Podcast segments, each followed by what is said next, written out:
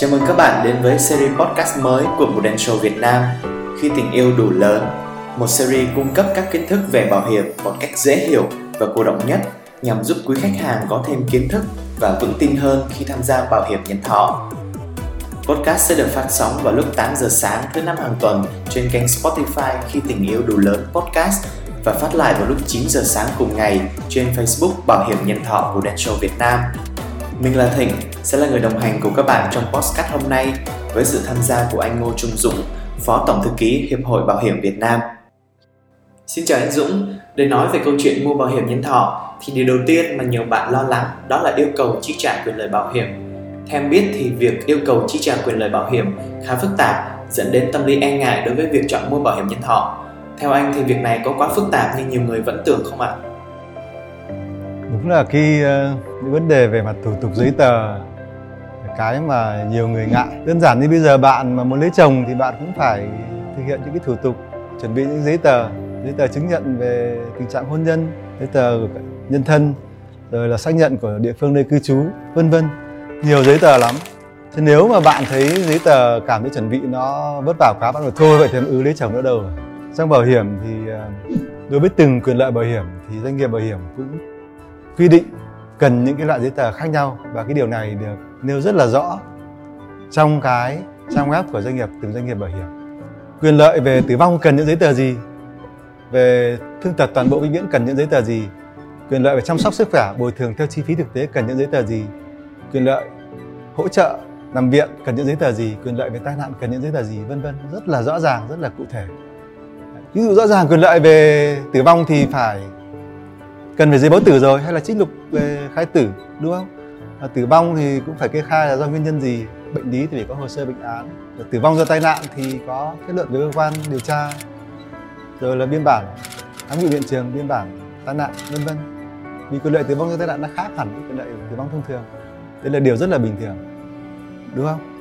À, quyền lợi về thương tật toàn bộ bệnh viện thì phải có giấy của hội đồng giám định y khoa cấp trung ương hay là cấp tỉnh cấp thành phố vân vân cái thứ hai về cái vấn đề về nộp hồ sơ được những giấy tờ đấy thì các doanh nghiệp cũng hướng dẫn rất, là, rất là rõ ràng. Nộp trực tuyến thì theo cách như thế nào nộp trực tiếp thì theo cách như thế nào.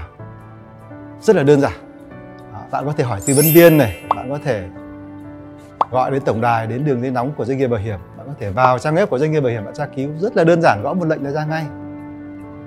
Cho nên tôi nghĩ rằng là những giấy tờ nó không phải vấn đề lớn bởi vì những giấy tờ đấy là những giấy tờ mà rất là thông thường không phải cái gì là đánh đố cả không khó khăn tí nào cả vấn đề chỉ là gì bạn cần phải hiểu đủ mua đúng về bảo hiểm thế là được vậy cũng liên quan đến phần chi trả và quyền lợi thì em có thấy một trường hợp của một người bạn cho rằng việc chi trả bảo hiểm hiện nay không nhanh và kịp thời hay nói cách khác là mất rất nhiều thời gian một trong những nguyên nhân là do giấy tờ nhưng sự thật thì thời gian trung bình để nhận được khoản chi trả bảo hiểm là bao lâu ạ? À? Không một câu chuyện như thế này. Có một chị à, đến công ty bảo hiểm à, muốn yêu cầu quyền lợi bảo hiểm tử vong cho mẹ chị vừa mới mất. Thì đương nhiên là cái à, trong cái giấy tờ về quyền lợi tử vong thì công ty bảo hiểm là phải yêu cầu có cái giấy chứng tử đó hay là cái gọi là trích lập khai tử. Thế chị này chị mới làm um lên chị bảo là chỉ có gây khó dễ thôi. Mẹ tôi mất là, là, là cả làng biết thế mà bây giờ đến làm cái thủ tục bồi thường thì trong lúc tăng gia bối rối, gia đình chưa đi làm được cái thủ tục giấy chứng tử, thì bây giờ cứ đòi phải có giấy chứng tử thì mới chi trả quyền lợi bảo hiểm là thế nào? Cái vấn đề ở đây nó chúng ta phải nhìn từ đa chiều từ hai phía. Từ phía khách hàng, chuẩn bị những hồ sơ chứng từ theo yêu cầu của doanh nghiệp bảo hiểm. Đối với từng quyền lợi bảo hiểm là cái việc là phải thực hiện. Tất nhiên trong câu chuyện thực tế là cũng có đôi khi là có những cái lỗi từ bên thứ ba, ví dụ như bên bệnh viện, rồi là bên chỗ nọ chỗ kia cung cấp giấy tờ không đầy đủ. Dẫn đến việc công ty bảo hiểm phải xác minh, phải thu thập chứng từ, kéo dài thời gian hơn. Về phía công ty bảo hiểm thì khi mà nhận được những cái hồ sơ yêu cầu quyền lợi bảo hiểm đầy đủ thì trong vòng 30 ngày. Nhưng mà trên thực tế hiện nay thì vì các công ty bảo hiểm áp dụng công nghệ mới vào cho nên là không phải câu chuyện 30 ngày nữa mà có những cái chi trả quyền lợi bảo hiểm. Chỉ trong tính theo đơn vị phút, không phải 30 ngày mà chỉ còn là 30 phút. Thì biết những câu chuyện, ví dụ như là có những khách hàng về Hà Nội mổ ca mà sau đó là lên tận trên một cái tỉnh phía Bắc, cách Hà Nội bốn năm trăm cây, nhưng mà thiếu giấy tờ này khác thì công ty bảo hiểm sẵn sàng là chỉ cần khách hàng giấy làm giấy ủy quyền và xuống lại bệnh viện để tự doanh nghiệp bảo hiểm. Lấy những cái chứng từ giấy tờ đấy để mà bổ sung hồ sơ cho khách hàng, chi trả rất là nhanh. Hay là câu chuyện là khách hàng, nhiều khi doanh nghiệp bảo hiểm muốn giấy tờ để thêm quyền lợi cho khách hàng, ví dụ quyền lợi bệnh hiểm nghèo giai đoạn sớm nó khác, giai đoạn muộn nó khác. Đó, thì chỉ yêu cầu thêm giấy tờ để bổ sung, thêm quyền lợi thôi. Chứ doanh nghiệp bảo hiểm không có lý do gì là gây khó dễ hay là kéo dài thời gian chi trả quyền lợi cả? Bởi vì kéo dài thời gian chi trả quyền lợi thì được cái gì? Mất uy tín. Chứ đâu phải kéo dài thời gian chi trả là được thêm cái đồng đồng tiền gửi lãi. Cho nên, bảo vệ quyền lợi cho khách hàng chi trả đúng đủ và nhanh chóng kịp thời chính là bảo vệ uy tín cho doanh nghiệp bảo hiểm.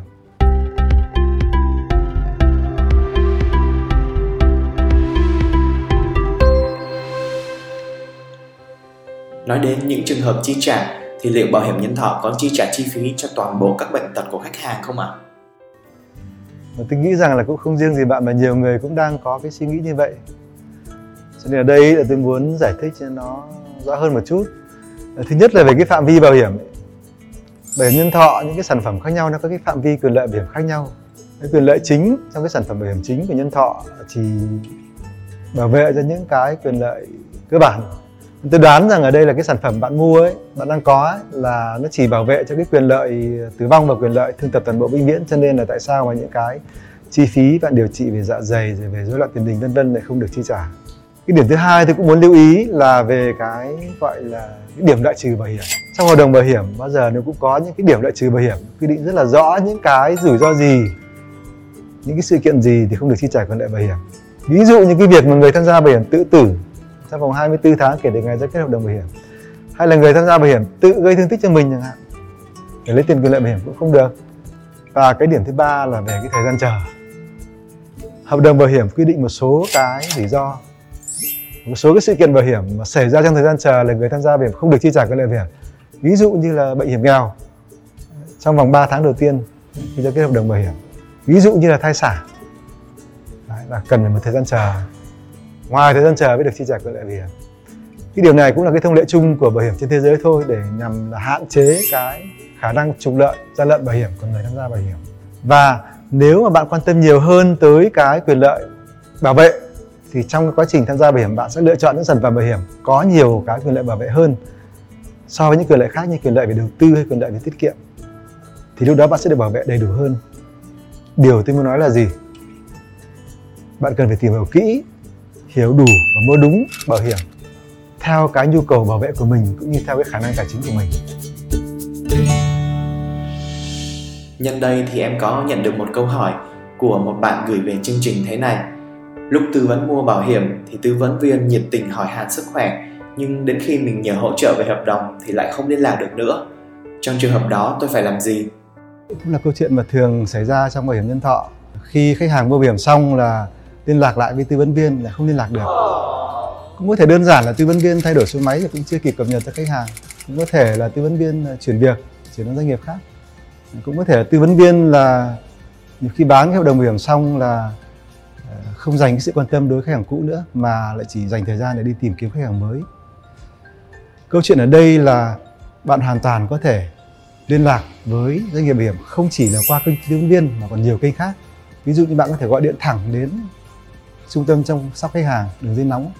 Bạn chỉ cần đọc cái số hợp đồng của bạn ra là người ta có thể tra cứu và tư vấn ngay cho bạn. Còn nhiều kênh khác nữa, doanh nghiệp còn lập ra những kênh qua mạng xã hội, zalo này, các thứ. Những cái hội nhóm để tư vấn về sản phẩm bảo hiểm, về hợp đồng bảo hiểm. Có rất nhiều kênh. Và bạn phải nhớ một điều rằng là doanh nghiệp bảo hiểm không bao giờ muốn đem con vào chợ cả, bởi vì kiếm một khách hàng mới khó hơn rất nhiều so với việc duy trì khách hàng cũ. Cho nên họ đã lập ra rất nhiều kênh để mà tìm mọi cái phương thức tốt hơn để tương tác hỗ trợ cho những khách hàng đang có. Việc của bạn vẫn là hiểu đủ mua đúng về bảo hiểm. Vâng cảm ơn chia sẻ của anh Dũng cho trường hợp này. Có một vài câu chuyện em thấy trên internet là trong một vài trường hợp khách hàng đóng phí bảo hiểm nhưng khi bị vấn đề gì thì không được chi trả. Theo anh nguyên nhân chính là do đâu ạ? À? sản phẩm bảo hiểm nó là cái sản phẩm vô hình chúng ta cũng không cầm nắm được. Nên việc khi bạn tham gia bảo hiểm có thể coi như một cái việc tạo ứng niềm tin đối với doanh nghiệp bảo hiểm thôi. Cái điều kiện điều khoản bảo hiểm của doanh nghiệp bảo hiểm ấy, người ta cũng xây dựng trên những cái nguyên tắc chung của bảo hiểm và căn cứ theo luật kinh doanh bảo hiểm. Mà luật kinh doanh bảo hiểm tạo ra để bảo vệ quyền lợi của tất cả các bên tham gia trong hội đồng bảo hiểm. Trước hết là ưu tiên bảo vệ quyền lợi của người tham gia bảo hiểm. Tại sao tôi nói như vậy? Trong cái điều kiện điều khoản bảo hiểm, nếu có những cái điểm nào mà chưa rõ ràng, đa nghĩa hay tối nghĩa thì luôn luôn là phải giải thích theo hướng có lợi cho người tham gia bảo hiểm. Thứ hai là khi mà người tham gia bảo hiểm mua hợp đồng bảo hiểm nhân thọ với doanh nghiệp bảo hiểm, thì người tham gia bảo hiểm luôn có quyền trong vòng 21 ngày đầu tiên, gọi là thời gian cân nhắc.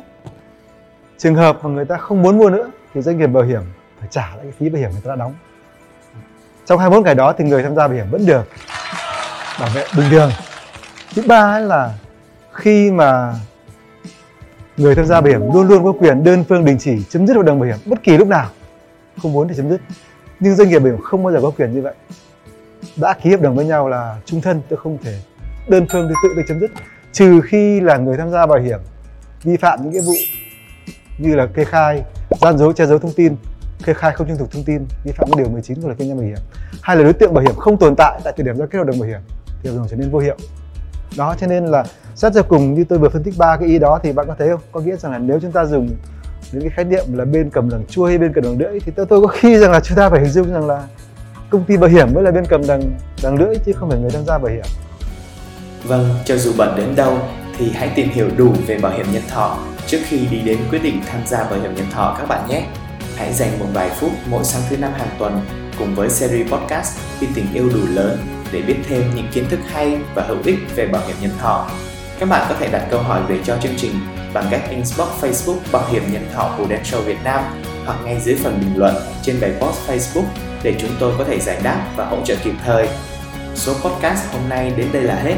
Xin chào và hẹn gặp lại các bạn trong podcast lần sau.